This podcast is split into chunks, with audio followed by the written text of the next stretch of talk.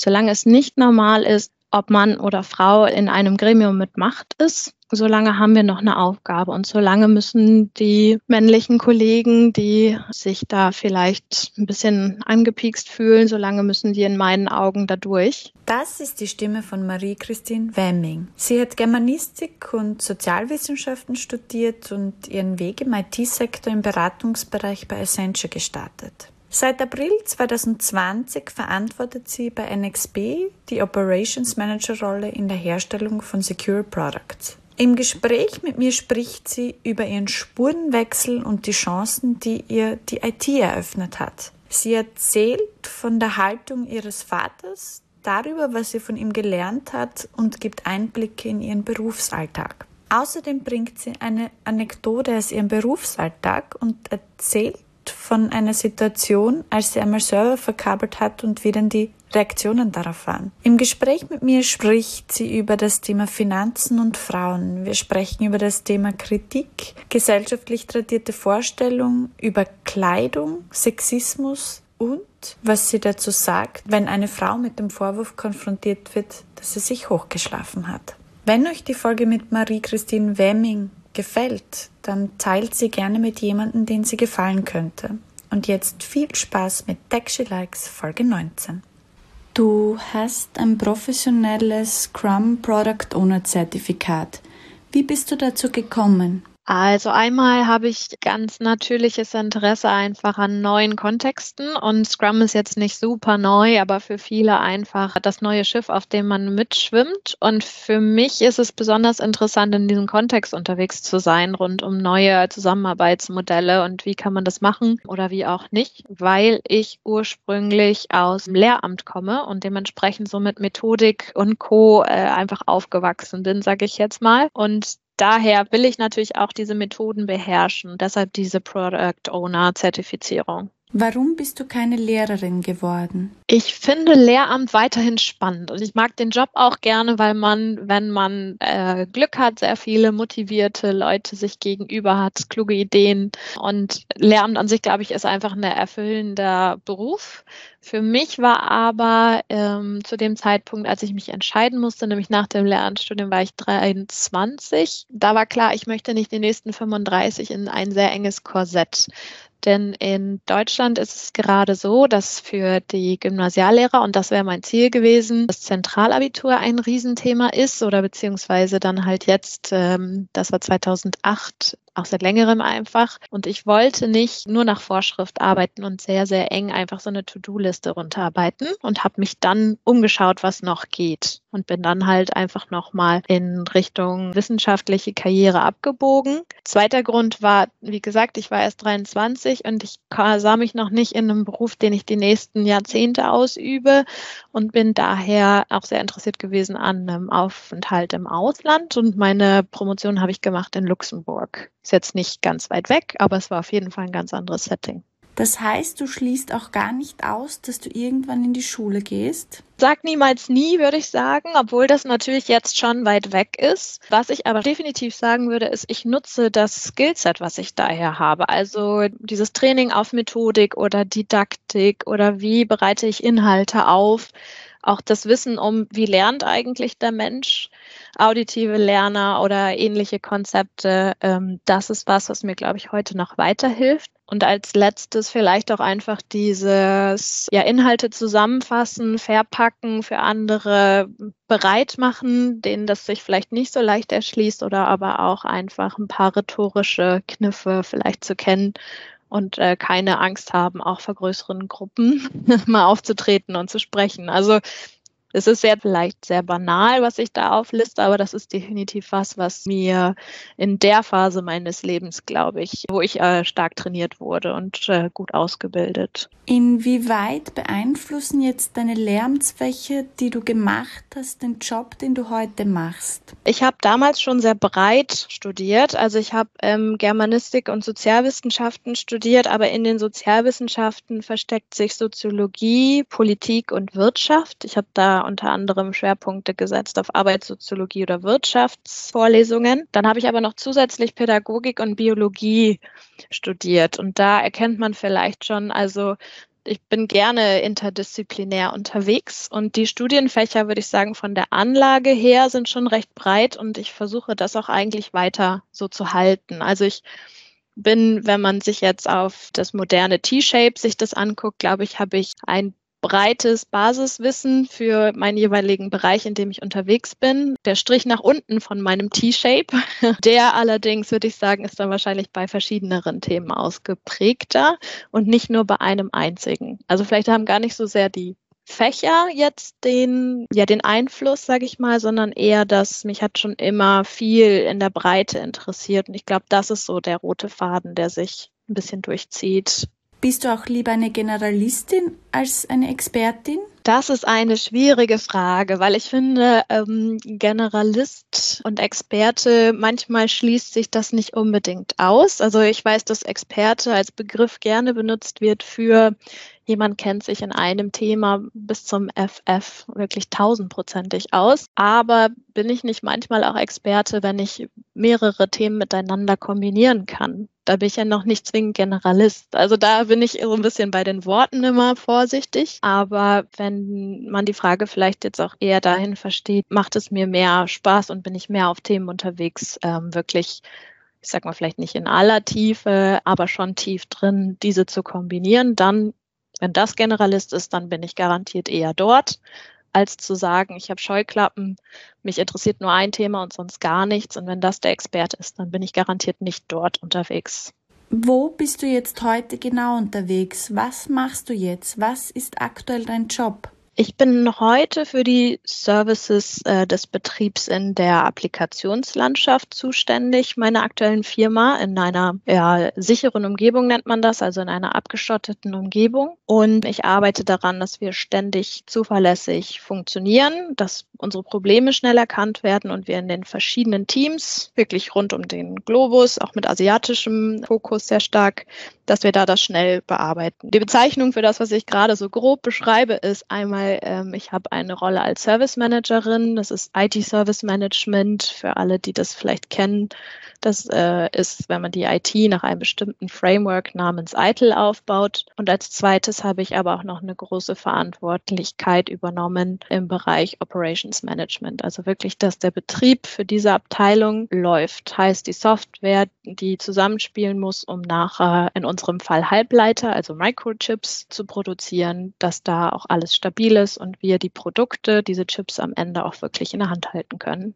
Wie kam es zu dieser IT-Position und wie hast du dir dieses Wissen und diese Fähigkeiten angeeignet, die da notwendig sind in deinem Job? Das kam tatsächlich über Zufälle. Also ich habe nach der Germanistik-Promotion festgestellt, dass es mich frustrieren würde, würde ich durch die Unilandschaft laufen für die nächsten Jahrzehnte und dann vielleicht aber doch nicht auf zum Beispiel einer Professur landen, was immer so das Ziel ist und habe dann geschaut, was gibt es noch und welche Form von Arbeit macht mir Spaß.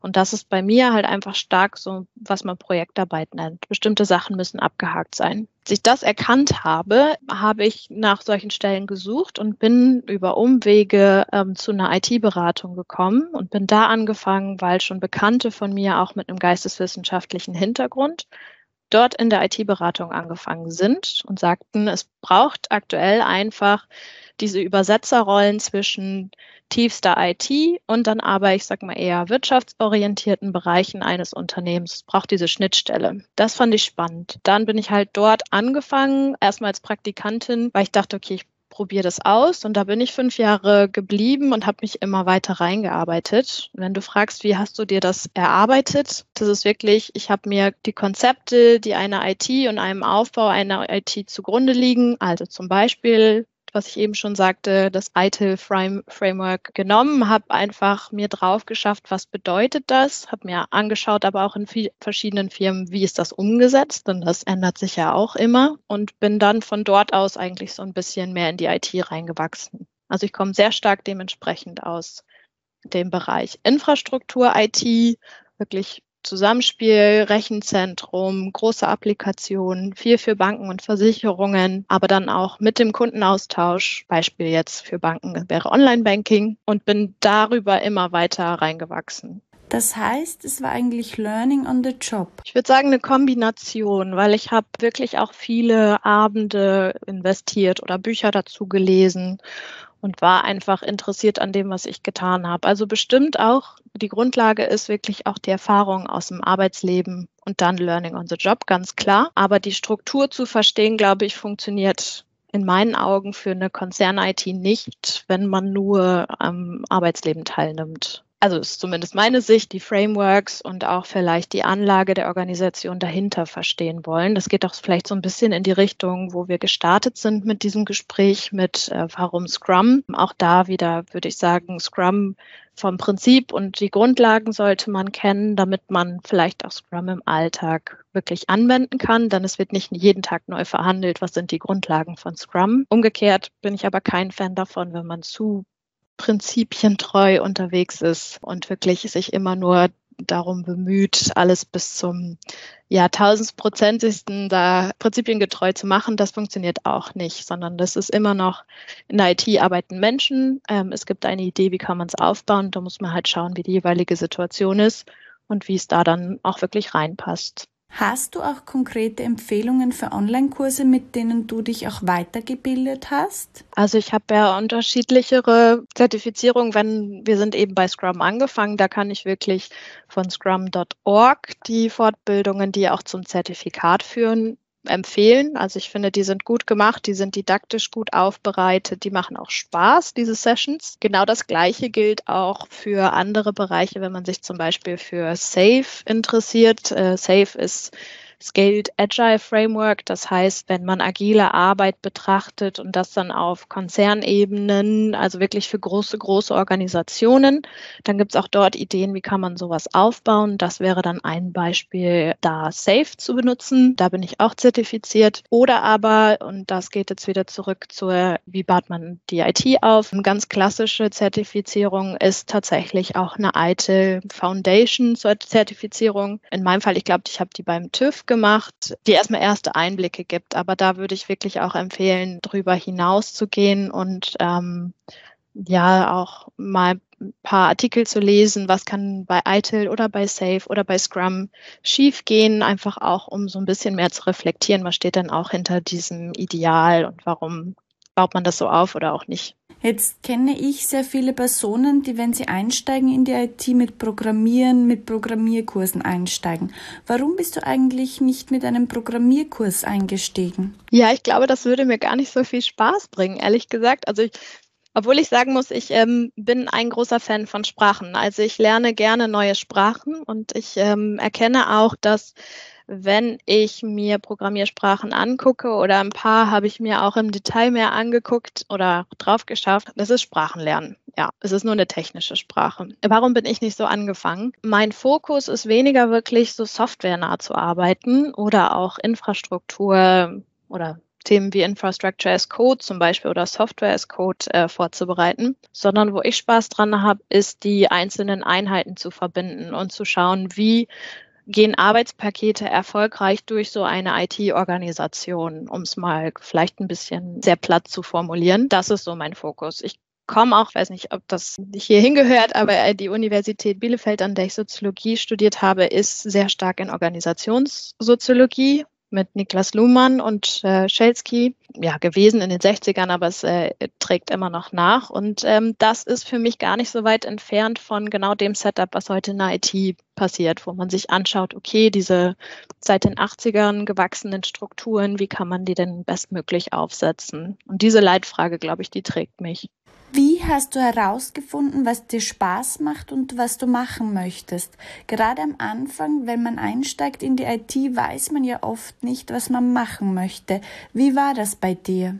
Ein schmerzhafter Prozess teilweise, würde ich sagen, und auf jeden Fall was bis heute auch sich immer weiterentwickelt. Also ich glaube, die Frage werde ich niemals endgültig beantworten können. Ich weiß aber in dem jeweiligen Moment, ähm, wo ein gutes Bauchgefühl ist und danach entscheide ich. Also ich versuche es mal zu erklären. Während der Promotionszeit und jeder, der vielleicht auch schon mal so eine längere Masterarbeit oder ähnliches schreiben musste und Zeit am äh, Schreibtisch mit sich selber verbracht gemacht hat, wird mir danach fühlen, musste ich mit mir selber einfach sehr klar kommen und ähm, mich gut kennenlernen. Und in der Zeit habe ich, wie ich ja vorher schon beschrieben habe, einfach ähm, gemerkt, ich brauche eher Projektarbeit, ich brauche das ein bisschen abgeschlossener. Ich muss auch mal das Thema wechseln dürfen und aufs nächste Thema gehen und vielleicht auch so einen kleinen frischen Start haben.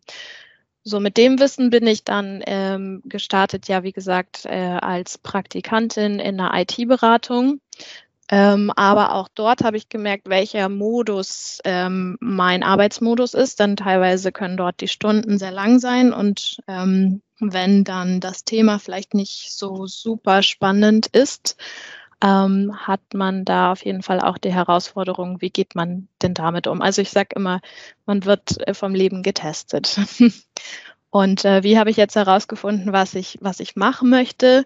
Ähm, ich glaube, dass ich da immer noch weiter auf der Suche bin und dass sich das vielleicht auch nicht als Nachteil herausstellt. Also ich schaue mir täglich an eigentlich, was, was ist gerade die Situation und äh, wie kann ich da verbessern, ist vielleicht auch so eine Kombination dann im Endeffekt jetzt aus, was ich in meiner Arbeit täglich tue und ähm, wie sich dann aber auch mein Arbeitsleben und auch meine, meine Sicht auf das Arbeitsleben dann täglich damit entwickelt.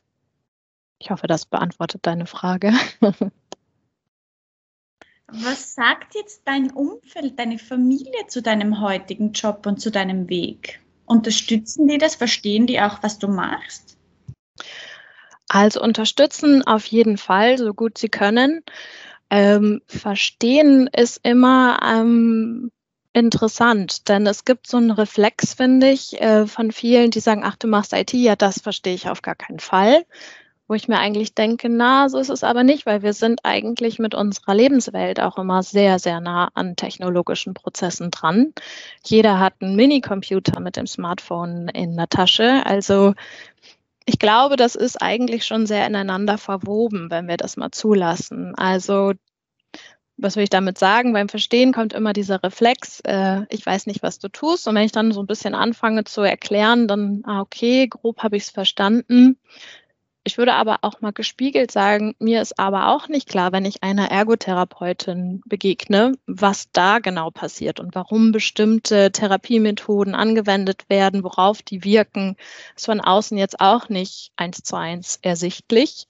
Äh, von daher würde ich das da gerne vergleichen wollen. Also ich glaube, man kann das, was ich tue, ähm, schon ganz gut verstehen, würde ich sagen. Es ist einfach Organisationsweiterentwicklung. Aber klar, es ist IT, es kann sehr, sehr komplex und sehr ins Detail gehen, aber ich würde jetzt mal behaupten, jeder andere Job könnte das auch mitbringen. Hattest du jetzt diesen Reflex vor deiner Tätigkeit auch oder war das für dich eigentlich nie ein Thema? Das ist eine gute Frage. Also ich glaube, ich habe so ein bisschen den Reflex mit, ähm, ich werde nie tief in Programmierung einsteigen. Ähm, da ist das garantiert auch. Aber ansonsten hatte ich keine Sorge, jetzt ähm, in der IT zu landen oder mich mit IT-Themen zu beschäftigen. Kommt bestimmt auch daher, weil ich glaube, der Computer bei uns eingezogen ist. Da war ich vielleicht zehn oder neun und wir durften immer auch sehr viel ausprobieren oder auch mal wirklich auf das OS-Level runter oder den wirklich konfigurieren oder zerschießen und ähnliches. Und auch mein Bruder hat ständig alles Mögliche auseinandergeschraubt, zusammengesetzt. Von daher ist es nie so weit weg gewesen. Andererseits ist es auch so, es gibt keinen in meiner Familie oder es gab keinen früher, der irgendwie näher an der IT dran gewesen wäre. Das sind alles sehr handwerkliche Berufe um mich herum. Ich habe sehr viele Frauen bisher in meinem Podcast gehabt, mit denen ich gesprochen habe und sehr oft war es der Bruder, der große Bruder, der kleine Bruder, der sie in die IT gebracht hat. Macht es einen Unterschied, wenn man mit einem Bruder aufwächst? Das kann ich leider nicht so ganz beurteilen, denn mein Bruder ist zehn Jahre jünger. Also ich glaube, der hat mit meiner Entwicklung in dem Sinne vielleicht nicht direkt was zu tun. Das heißt, ähm, ich glaube nicht, dass mich das so stark beeinflusst hätte. Vielleicht muss man sich das auch altersmäßig mal vorstellen. Der war zu dem Zeitpunkt so 10, 11, als er das gemacht hat. Da war ich dann aber schon 20, 21. Da war ich schon mitten im Studium. Also von daher, bei mir würde ich eher sagen, hat der Bruder keinen Einfluss. Ich glaube, was bei mir eher wichtiger war, ist tatsächlich die Haltung meines Vaters, der niemals äh, so Sachen gesagt hätte wie, das kannst du aber nicht machen, du bist ein Mädchen oder so etwas. Also es gibt bei mir eigentlich eher weniger diese Themen mit, das ist ein besetztes Frauenthema oder das ist ein besetztes Männerthema. Ich habe das Gefühl, so im Nachhinein so ein bisschen, man sagt ja immer, man versteht vielleicht sein Leben ein bisschen in der Retrospektive. Also wenn wir dann vielleicht mal unter diesen Gedanken weitermachen, könnte mir das geholfen haben. Ich habe mit meinem Vater, äh, meine Schwester auch, wir haben äh, Laminat verlegt, Lampen angeschraubt ähm, und haben einfach keine Angst vor typischen Männerarbeiten oder auch in Hofpflastern oder sowas. Und das hat auf jeden Fall geholfen. Ja. Und vielleicht dann noch eine kleine Anekdote. Ich merke, dass mir das im Arbeitsalltag auch hilft, denn wir hatten letztens ein paar kleinere Probleme in unserem Rechenzentrum. Und zu dem Zeitpunkt wegen Corona war niemand anders im Büro außer ich. Und ich habe noch nie Server verkabelt. Aber ich habe dann einfach mit einem Kollegen via Telefon Kontakt gehalten und ich habe dann halt einfach die Server verkabelt und Kabel umgesteckt.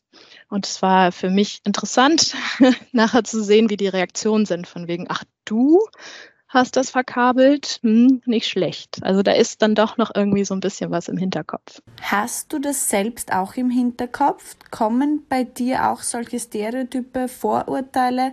Sagen wir mal, du gehst jetzt einen Computer kaufen und es bedient dich eine Frau. Hast du da im ersten Moment auch ein Vorurteil in deinem Kopf oder war das für dich nie ein Thema? Also ich könnte mich nicht dran erinnern, dass es so gewesen wäre. Ist natürlich schwierig, das jetzt zu sagen. Vielleicht war das vor 10, 15 Jahren anders. Aber derzeit wüsste ich nicht, dass wenn ich jetzt auf der Suche nach einem neuen Computer wäre und es würde mich eine Frau bedienen, dann ich gleich das Gefühl hätte, ach, äh, sie wird es nicht wissen. Das glaube ich nicht. Also da würde ich, glaube ich, mich selbst auch bremsen und glaube eher schauen, ob die Aussagen der Frau dementsprechend so sind, ob sie vielleicht was weiß oder nicht weiß. Und ich hoffe, das mache ich geschlechtsunabhängig. Woher kommt es deiner Meinung nach, dass so viele da dieses Vorurteil haben und einer Frau auch gleich mal die Kompetenz absprechen, wenn sie in ein Elektrogeschäft gehen und von einer Frau beraten werden? Ich glaube, das ist sehr tief in unserer Gesellschaft einfach verankert. Das sind so Muster, die sind tradiert über lange Zeit ähm, und werden teilweise auch nicht in Frage gestellt. Ähm, ich frage mich an der Stelle halt immer, ob man das nicht auch einfach mal jedes Mal tun sollte. Ähm, denn ich habe das gar nicht so sehr mit Elektroartikeln, sondern vielmehr mit dem Thema Frauen und äh, Finanzen, wo häufig gesagt wird, na, ich kann das nicht, das muss ein Mann machen. Ich habe keine Ahnung von Aktien oder ähnlichem. Ähm, und da schaue ich immer nur auf meine Mütter und Großmütter, wo ähm, in allen Richtungen immer die Frauen sich ums Geld gekümmert haben. Also das Vorurteil wäre schon mal komplett widerlegt. Und für ähm, Technologie äh, und ähnliches würde ich sagen, ähm, sind die Frauen auch auf dem Vormarsch. Und da helfen, glaube ich, auch mittlerweile vielleicht auch so Filme. Ähm, mir fällt gerade der Titel nicht ein, aber es gibt auf jeden Fall einen Film über eine äh, Gruppe von Frauen, People of Color in den USA, wo klar gemacht wird, dass sie die mathematischen Berechnungen für den Raketenstart und Flug gemacht haben und nicht die weißen Männer, was man heute denken würde. Und dass das früher auch einfach äh, Standard war, dass es eher Frauen waren, die programmiert haben. Und sich vielleicht sowas wieder in Erinnerung zu rufen, würde helfen, um das, was ich am Anfang sagte, ein bisschen wieder zu widerlegen, diese gesellschaftlich tradierten Vorstellungen. Du hast ja schon deinen Vater erwähnt. Was macht dein Vater beruflich oder hat beruflich gemacht? Mein Vater hat auch gewechselt. Er ist mit Jura angefangen und ist dann aber abgebogen in ein agrarwissenschaftliches Studium und war im Endeffekt, glaube ich, immer die Zeit, an die ich mich erinnern kann, Einkaufsleiter in einem Metallbaubetrieb. Und die eine Sache, glaube ich, die ich von meinem Vater gelernt habe, ist verhandeln. Also immer ganz, ganz freundlich bleiben und immer ein bisschen zu dreist fragen. Also immer den Preis, den man zahlen möchte, ein bisschen deutlich zu niedrig setzen und dabei freundlich bleiben. generell eine Fähigkeit, die uns im Westen sehr fehlt, finde ich.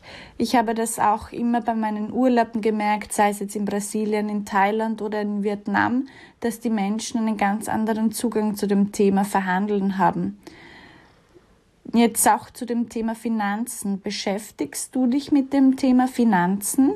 Ja, also schon immer, ich glaube auch schon recht früh. Es gibt so ein paar lustige Zettel, wo ich mir schon mit neun oder zehn irgendwie aufgeschrieben habe, wie viel Geld ich denn gerade auf der Bank habe und ob man das in Festgeld packen könnte, wo ich heute wirklich schmunzeln muss. Also ja, das war schon recht früh präsent und finde ich eigentlich auch gut. Für viele Frauen, finde ich, gibt es halt auch einfach nochmal den Aspekt der Freiheit dadurch. Also wenn ich mal um meine eigenen Finanzen weiß, um äh, vielleicht auch idealerweise, und ich wünsche es jedem, ein Polster, Polster, dann kann dieses finanzielle Polster auch Freiheit bedeuten im Sinne von, ich kann vielleicht doch nochmal den Job wechseln und muss jetzt nicht aushalten, weil ich auf das Gehalt angewiesen bin oder ähnliches. Man muss das ja nicht machen, aber alleine der Gedanke, glaube ich, ist sehr befreiend.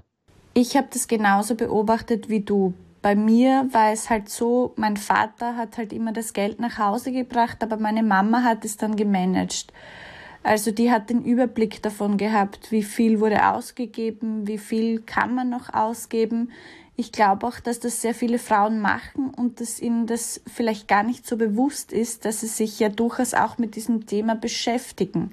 Ich kenne aber trotzdem keine Frau, vielleicht liegt es auch an meinem Umfeld, die sich mit dem Thema Aktien, Kryptowährung, Bitcoin und dergleichen auseinandersetzt. Nee, Kryptowährungen tatsächlich leider nicht. Also ich äh, bin da ein bisschen faul. Ich habe mich bis jetzt einfach noch nicht ähm, so rangetraut, auch weil es häufig ja über diese virtuellen Wallets lief und ich hatte irgendwie keine Lust, dann ein Key und äh, Software irgendwo sicher ablegen zu müssen und war da ehrlich gesagt einfach ein Tucken zu faul. Aber ich habe jetzt gelesen vor ein paar Wochen, dass es mittlerweile nicht mehr notwendig ist, sondern dass das jetzt auch von Banken angeboten wird. Von daher muss ich da jetzt mal wieder aktiver werden. Bei Aktien sieht es anders aus. Also Aktien finde ich eigentlich auch schon immer spannend. Ähm, weil ich darüber das Gefühl habe, ich verstehe ein bisschen besser auch die, die Wirtschaft oder was gerade in der Wirtschaft passiert. Denn man wird so ein bisschen zur Betroffenen. Also man nimmt ein bisschen mehr teil, wenn man ähm, auch, sag ich mal, ein bisschen Geld investiert hat in unterschiedliche Unternehmen. Man liest auch die Nachrichten natürlich ganz anders. Und den Effekt finde ich ganz spannend. Liest du auch so IT-Magazine, Technikmagazine?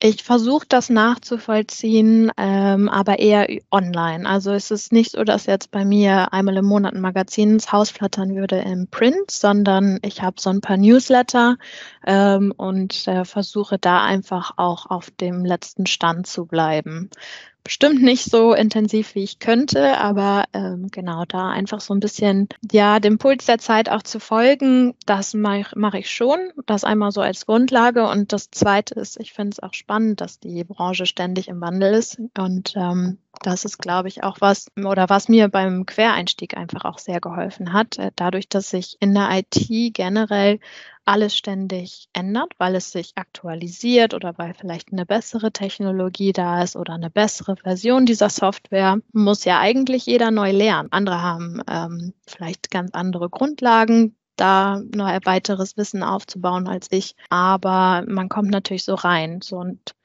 das ähm, versuche ich natürlich schon. Also einfach da auch zu wissen, was sind denn die neueren Sachen und gibt es ähm, eine bessere Lösung für mein Problem, ein besseres Tool oder auch nicht. Das ist schon, schon was, ähm, glaube ich, was aber auch einfach zur Professionalität im Job, glaube ich, dazu gehört. Du hast uns ja jetzt auch vorher schon ganz genau deinen Quereinstieg beschrieben, was unglaublich spannend ist. Angenommen, du hast eine Freundin, die hat, sagen wir mal, Sozialpädagogik studiert, hat jetzt zwei Kinder bekommen und stellt fest, dass sich die Sozialpädagogik nicht besonders gut mit ihrer Familie vereinbaren lässt und sie das auch mental vielleicht gar nicht mehr schafft, zum Beispiel in einer Kinderorganisation zu arbeiten, weil sie selbst zwei Kinder Kinder hat und ihr das sehr nahe geht. Würdest du ihr deinen Weg empfehlen? Was würdest du ihr empfehlen? Für mich sind das dann zwei Dinge, glaube ich, die man abwägen muss. Also ich persönlich bin immer sehr motiviert oder demotiviert über Inhalte. Deswegen würde ich garantiert als ersten Tipp oder als erste Frage an diese Freundin ähm, die Frage stellen, welche Inhalte sind es, also vielleicht auch einfach von der Qualität her, was kann etwas sein, was einem ein erfülltes Arbeitsleben geben kann. Und dann aber auch das Zweite ist, welche Art von Arbeit ist es denn, die man äh, machen möchte? Also eher konzeptioneller oder vielleicht auch eher so ein bisschen stringenter, was zum Beispiel Softwareentwicklung wäre oder vielleicht auch koordinativere Aufgaben. Denn Sozialpädagogik ist ja einfach, so stelle ich es mir vor, ich war noch nie Sozialpädagogin, aber ist ja sehr interaktiv. Ähm, und nicht zwingend jeder Job in der IT ist sehr interaktiv. Also wäre für mich die Frage, welcher Inhalt und welche Qualität soll der, kann der neue Job haben. Und ähm, auf der Basis würde ich, glaube ich, die Unterhaltung dann weiterführen, weil generell bin ich der Überzeugung und sehe ich auch jeden Tag, dass äh, die Jobs in der IT schon recht flexibel sein können. Denn wenn es klar umrassende Arbeitspakete sind, kann ich sie meistens, wenn ich nicht in super sicheren Umgebungen arbeite, aber dann kann ich sie meistens von jedem Ort und auch zu jeder Zeit machen. Deshalb ja auch diese globalen Follow the Sun Teams, die wirklich von Asien, Europa, USA aufgestellt sind und jederzeit eigentlich was passiert. Und da kann man sich dann, wenn man möchte, natürlich gut aufhängen und gut reinhängen, auch mit einem Bedarf für flexibleres Arbeiten. Fehlen dir persönlich jetzt auch in deinem Arbeitsumfeld mehr Frauen? Ich würde sagen, also erstmal ja. Es ist natürlich eine maskuline Branche, das muss man, glaube ich, klar so sagen. Es ändert sich aber. Ähm, also als ich angefangen habe, war mein Eindruck tatsächlich erstmal gar nicht so, weil ich aber auch in einem Bereich angefangen habe in der Beratung, wo sehr darauf geachtet wurde, dass viele Frauen in den Teams sind. Und ähm, das heißt, in den Beratungsteams war es mir nicht so klar, dass die IT so super maskulin ist. Ich war, sah eigentlich mein Vorurteil ähm, nicht so bestätigt. Und dann habe ich aber nach und nach mich mehr in die Kundenteams reingewachsen und da waren eigentlich keine Frauen oder wenn, dann waren die Frauen ähm, die Assistentin der Abteilung oder die Werkstudentin. Und diese Wahrnehmung zieht sich tatsächlich auch noch mal so ein bisschen verstärkt durch die ähm, beruflichen Stationen, die danach für mich kamen. Also da darf durchaus noch mehr kommen, ähm, weil ich finde, es tut den Teams auch gut. Also Frauen im Team, das führt häufig dazu, dass einfach Konflikte ein bisschen anders gelöst werden. Und ich will gar nicht sagen im Sinne von aggressiv oder nicht aggressiv, sondern einfach anders, teilweise auch hoffentlich konstruktiver. Ähm, und was mir aber auch wichtig ist, ist, ähm, also ich bin sehr für alle Aspekte von Diversity, weil ich finde, gerade in der IT, in der komplexen, sich schnell wandelnden Welt, braucht es viele Perspektiven rund um ein Produkt. Und das ist nicht nur die weibliche Perspektive, sondern das ist vielleicht auch, man braucht unterschiedliche ähm, Altersstufen im Team, weil da nochmal anders geguckt wird. Ähm, ich sag mal, wenn man noch sehr jung ist und noch sehr viel äh, Drive und Neugier mitbringt, macht man vielleicht einfach mal ein, zwei Sachen einfach äh, so fertig und kümmert sich nur nicht um ein, ähm, wir haben da zig Abhängigkeiten und wir müssen auf äh, zig andere Abteilungen achten. Das ist eigentlich eine sehr gewinnbringende Kombi, ähm, aber auch kulturelle Hintergründe. Also das würde ich auch sagen, dass da einfach die besseren Lösungen entstehen, so platt es auch ist, wie es überall erzählt wird, aber so ist es tatsächlich. Ähm, bessere Ergebnisse, wenn mehr und unterschiedliche Perspektiven beteiligt sind. Also das ist auf jeden Fall auch ein, ein Learning, wie man so schön sagt, äh, was ich mitnehme. Hattest du jetzt auch Situationen, wo du dich gefragt hast, kann ich das? Äh, ja, ständig. Also das ist in meinem Charakter, fürchte ich. Also ich hinterfrage mich viel. Ähm, und da muss ich jetzt auch nochmal wieder zurückgehen auf die Zeit Ende des Studiums und wirklich die Jahre der Promotion. Auch da die äh, viele einsame Stunden am Schreibtisch, wo man sich schon fragt, wofür mache ich das alles und kann ich das? Und ähm, ich habe da jetzt gerade aber ein schlechtes Feedback bekommen, halte ich das aus? Ähm, das ist ganz klar so. Also ich unterfrage mich bis heute. Ich versuche es aber heute hm, gewinnbringend zu nehmen. Also ich sehe es nicht mehr als Schwäche, dass ich ähm, mir denke, ach Mensch, äh, schon wieder eingebrochen, ähm, sondern heute versuche ich es einfach eher so zu sehen, ähm, dass es was Gutes ist, wenn ich mich hinterfrage, weil dann kann ich zumindest nicht träge werden oder selbstzufrieden ähm, und prüfe halt einfach immer, ich vorher schon gesagt habe, wo stehe ich, ist das alles noch so okay? Und das ist, glaube ich, einfach Teil meiner DNA. Wie gehst du mit Kritik um? Ich bin ein Fan von Feedback. von daher, ich äh, hole mir auch von meinen äh, Teammitgliedern oder von meinen Vorgesetzten oder Leuten um mich rum ähm, auch regelmäßig einfach Feedback ein. Ähm, auch da, ich möchte schon eher einfach wissen, ähm, ob ich ähm, mit meinen Ansichten und auch mit dem, an dem wir arbeiten und so weiter, ob ich da noch gut unterwegs bin. Ich äh, überschreibe das immer mit Schlüssel-Schloss-Prinzip. Das muss ineinander passen. Ich möchte nicht an den anderen vorbeigleiten, sondern das soll zueinander passen. Von daher, ähm, ja, Kritik oder Feedback immer gerne. Ähm, es gibt eine Ausnahme, wenn es unberechtigte Kritik ist. Also wenn ich das Gefühl habe, das überschreitet jetzt eine Grenze oder ich habe das Gefühl, das ist ähm, etwas, was meine Arbeit bewertet, aber ähm, in einer Form, die nicht okay ist, ähm, dann war es für mich eigentlich jetzt eine Zeit des Trainings und des Lernens, wirklich das auch für mich formulieren zu können, für mich erkennen zu können und dann aber auch Strategien zu entwickeln, wie ich damit überhaupt umgehe. Wie gehst du mit Kritik um, die ungefragt daherspaziert? Also da auch ähm, versuche ich immer offen zu sein, weil hinter jeder Anmerkung kann auch was Gutes stecken und ähm, äh, Kritik ähm, man hat immer gleich, finde ich, so eine Konnotation im Kopf, wegen Kritik ist was Negatives. Aber es muss nicht was Negatives sein. Ähm, und deswegen habe ich auch eben schon direkt den Begriff auf äh, Feedback geändert. Ähm, und so sehe ich es halt auch. Also auch ungefragtes Feedback ähm, nehme ich erstmal an. Ähm, aber wie gesagt, mit diesen kleinen äh, Sternchen oder der kleinen Einschränkung, es muss auch okay sein, wenn ich für mich sage, das war jetzt nicht berechtigt oder das sehe ich anders. Und dann kann man das entweder ausdiskutieren oder ich kann es auch für mich einfach ähm, ablegen. Wie wichtig ist Women Empowerment für dich und wie lebst du das? Ich finde das super wichtig, weil ähm, wir sind nun mal mehr als die Hälfte der Bevölkerung und ich finde mit der Geschichte gerade so im deutschsprachigen Raum ist, glaube ich, noch ein bisschen was zu tun. Also wenn man sich beispielsweise überlegt, dass noch bis 1977, glaube ich, in Deutschland ähm, die Ehefrauen ihre Männer fragen mussten, ob sie arbeiten dürfen, ähm, finde ich das schon schwierig. dass es nur ein ja, knappes Jahrzehnt, bevor ich geboren wurde. Das ist schon eine schräge Vorstellung wenn ich das heute machen müsste, wäre das wirklich sehr, sehr abwegig für mich.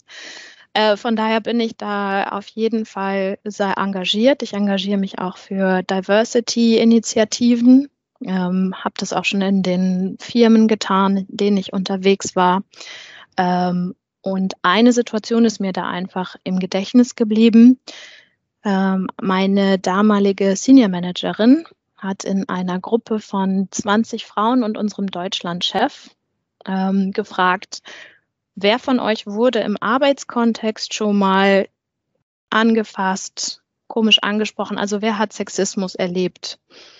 Und in der Runde von den 20 Frauen und dem Deutschlandchef gingen die Hände aller Frauen hoch, außer des Mannes, also außer des Deutschlandchefs. Und das ist jetzt äh, schon ein paar Jährchen her, diese Situation, aber daran muss ich immer denken. Und deswegen ähm, würde ich sagen, bin ich auf jeden Fall bei Women Empowerment dabei, weil das, äh, ja, da steckt es offensichtlich noch ein bisschen tiefer in unserer Gesellschaft. Und das ist was, glaube ich, das brauchen wir nicht. Wie begegnest du jetzt Männern, die sagen, alles dreht sich nur um Frauen, Frauen in die Technik, Frauen in Führungspositionen, Frauen hin und her. Was soll das? Ich kann schon nicht mehr hören. Frauen dahin, Frauen dorthin. Wie begegnest du solchen Menschen, egal welchen Geschlechtes? Ja, da klaue ich immer das Zitat von Ruth Bader Ginsburg. Das ist äh, die Richterin am Supreme Court, die von, ich glaube, mittlerweile zwei Jahren äh, gestorben ist. Und die hat gesagt, ähm, ich kann es jetzt nicht wortwörtlich wiederholen, aber wenn wir uns nicht mehr darüber unterhalten, ob äh, mehr Frauen oder weniger Frauen in einem Gremium sind, sondern das einfach so hinnehmen, ähm, dann ist der Punkt erreicht, wo wir uns da nicht mehr drüber unterhalten sollen. Was sie, glaube ich, damit gemeint hat, war, solange es nicht normal ist, ob Mann oder Frau in einem Gremium mit Macht ist, solange haben wir noch eine Aufgabe und solange müssen die männlichen Kollegen, die sich da vielleicht ein bisschen angepiekst fühlen, solange müssen die in meinen Augen da durch. Also da auch nochmal der Diversity-Aspekt gilt nicht nur für Frau Mann, sondern natürlich auch für unterschiedliche Kulturen, unterschiedliche Alter und äh, Religionen und so weiter. Da würde ich gar nicht erst stoppen. Ja, also da ist einfach noch was zu tun. Und wenn man sich dann wiederum anschaut, die Albright-Studie dieses Jahr ist herausgekommen, was sind denn die Ergebnisse dieser an, angeblich ach so verbreiteten Diskussionen um äh, mehr Frauen brauchen Führungspositionen, dann ist es doch noch sehr traurig, was die Endergebnisse sind. Und ich würde sagen, da haben wir noch ein bisschen Wegstrecke vor uns. Was möchtest du dazu noch beitragen, beziehungsweise was ist dein Ziel? Wo möchtest du hin? Wann würdest du für dich sagen, jetzt habe ich es geschafft? Ähm, ich glaube, dieses Ziel gibt es so für mich nicht. Also es gibt, ist jetzt nicht so, dass ich sage, ich würde gerne Position X ähm, haben und dann bin ich glücklich oder ich möchte gerne ein Haus auf dem Lande und dann bin ich glücklich oder ähnliches. Ich habe ja vorher schon beschrieben, in meiner DNA ist halt einfach drin, dass ich ständig hinterfrage und dementsprechend, glaube ich, gibt es so dieses Riesenziel nicht für mich. Ich bin schon eher optimistisch veranlagt. Das heißt, ich finde einfach im Kleinen die Situation, wo ich denke, Mensch, das war jetzt super. Ich sage das immer mit Augenzwinkern. Meine Rolle in einem Team ist so ein bisschen die Cheerleader-Rolle. Also ich will das gar nicht im Sinne von kurzes Röckchen und Pompoms, sondern einfach, ich motiviere gerne, ich freue mich, wenn was klappt und kann dann einfach auch kleine Sachen, ja, feiern. Von daher gibt es für mich nicht diese große Vision. Was aber schon so ist, ist, ich brauche einfach ein Arbeitsumfeld, was mich ein bisschen fordert intellektuell. Das heißt, ich äh, arbeite gerne an neuen Themen und ähnlichem. Und wenn das nicht so wäre, dann würde ich auf jeden Fall wissen, wann ich unglücklich bin. Du hast jetzt auch Cheerleader erwähnt. Bist du jemand, der auf seine Kleidung achtet und auch darauf, wann du einen Rock anziehst und wann nicht? Lässt du ihn da auch bewusst weg? Ich glaube, noch vor so 12, 15 Jahren hätte ich gesagt, ach, Kleidung ist mir nicht wichtig. Ich habe dann aber ein paar Situationen gehabt, wo männliche Kollegen über 60 nicht damit umgehen konnten, dass ich im Rock da war. Also sie haben die Augen gar nicht wieder von den Beinen weggekriegt. Das war eine total schräge Erfahrung, das kannte ich so nicht und ich war ja in der Situation wirklich schockiert. Das heißt, ähm, darauf achte ich schon. Also ich achte schon darauf, dass ich im professionellen Umfeld ähm, Kleidung anhabe, wo andere nicht drauf reagieren, wenn es denn Menschen sind, wo ich weiß, dass sie drauf reagieren. Ich nutze das aber auch. Also es ist schon so, dass ich, wenn ich ähm, einen Vortrag halte oder so, dass ich dann nicht die schwarzen Klamotten anziehe, sondern dann vielleicht eher den roten Bläser oder ähnliches. Einfach auch, weil die Klamotten mir mehr Spaß machen und ich dann auch einfach weiß, so heute die Signalfarbe und ich gehe gleich auf die Bühne und ich sage da was und das passt alles. Weil du jetzt auch deine männlichen Kollegen erwähnt hast und die konnten da die Augen nicht von den Beinen lassen. Mir ist es erst kürzlich passiert, dass ich ja in den Supermarkt gegangen bin und es ist, hat sich hinter mir eine Frau in die Schlange gestellt. Äh, die war sehr groß und die hatte auch unglaublich lange Beine und wie es oft im Winter so ist, kann es gerade mal, wenn man einen kurzen Rock äh, trägt, passieren, dass dann die Jacke länger ist als der Rock und das war in dem Fall so. Und ich konnte auch die Augen gar nicht davon lassen. Und die Männer waren sowieso komplett fertig und konnten auch nirgendwo anders mehr hinschauen. Es ist mir jetzt genauso gegangen wie den Männern, wahrscheinlich mit einem anderen Ausdruck als der von den Männern, aber warum ich glaube, ich weiß, wo deine Frage hinzielt und mir schießt da durch den Kopf. Es gilt halt auch nochmal der Spruch, Kleider machen Leute und man sendet über seine Kleidung, ob man möchte oder nicht, ein gewisses Signal. Das ist aber auch in Ordnung und ich finde, solange man damit zufrieden ist, dann ähm, sollte man auch einfach anziehen, was man möchte. Das Einzige, finde ich, wo man dann halt einfach äh, schauen muss, ist, man muss auch wissen, dass man die, äh, gewisse Signale sendet. Und wenn die kommen, darf man sehr wohl zurückpushen. Also vielleicht bezogen, bezogen auf die Supermarktsituation. Hätte jetzt jemand einen komischen Spruch gemacht zu dieser Frau, hätte ich äh, gesagt, sie darf sich auch sehr gerne wehren ähm, in der Situation muss das jetzt nicht hinnehmen. Aber natürlich glaube ich, ist es halt einfach so, wir sind eine Gesellschaft, äh, es gibt gewisse Vorstellungen, wie man sich kleidet oder wie man sich nicht kleidet. Und da gibt es natürlich auch ein Spektrum für jeden, was man okay findet oder was man nicht okay findet. Aber solange es jetzt niemanden angreift oder ähnliches, finde ich das in Ordnung. Also es wird ja niemand nackt in den Supermarkt gehen, würde ich jetzt mal denken, einfach weil wir da gewisse gesellschaftliche Konventionen haben. Aber abseits dessen ist das erstmal unproblematisch, finde ich. Ich habe das Thema bisher noch nie angesprochen, aber ich würde es sehr gerne bei dir ansprechen, weil ich das Gefühl habe, dass es passt. Wie geht es dir damit, wenn du hörst, dass sich eine Frau, vielleicht auch deine Freundin, wer auch immer, hochgeschlafen hat? Ja, das, es gibt ja viel Gerede. Es gibt da ähm, eine Journalistin im deutschen Fernsehen, der das unterstellt wird. Würde ich jetzt gar nicht näher ausführen an dieser Stelle. Aber ich finde, das geht uns nichts an. Also ob es so ist oder ob es nicht so ist, ist wurscht. Und ich weiß, dass diese Vorstellung oder dieses Gerücht immer gerne gestreut wird, wenn gerade auch irgendwie attraktivere, jüngere Frauen vielleicht schnell einen Weg in der, in der Organisation machen, in welcher auch immer, und ähm, sie einen Sponsor haben, der vielleicht älter ist und wo dann gesagt wird, na, wie hat sie das denn jetzt geschafft? Hm, das wissen wir doch alle. Das ist was, das macht Frauen klein und das finde ich absolut nicht okay. Wenn es so ist, good for her, hat aber nichts wahrscheinlich mit ihrer Qualifikation zu tun. Und ich glaube auch tatsächlich eher, dass der Impact davon eher ist, dass das genutzt wird, also dass es negativ genutzt wird, um einfach andere Frauen wirklich ähm, zu stoppen auf ihrem Weg, die vielleicht auch, und ich bleibe jetzt im Klischee, jung und gut aussehend sind und einen etwas älteren männlichen Sponsor haben im Unternehmen, der die berufliche Karriere unterstützt, ohne dass da privat irgendwas liefe. Denn so kann man ja auch die Konkurrenz recht einfach ausschalten, sage ich jetzt mal ganz platt. Also von daher summierend, ich bin da überhaupt gar kein Fan von, wenn diese Aussagen kommen und sie kommen leider dann doch nochmal recht häufig. Wenn es so ist, geht uns nichts an und in der Mehrheit, glaube ich, aber wird es genutzt, negativ genutzt. Ich habe schon gewusst, warum ich dich gefragt habe. Vielen, vielen lieben Dank. ja, gerne.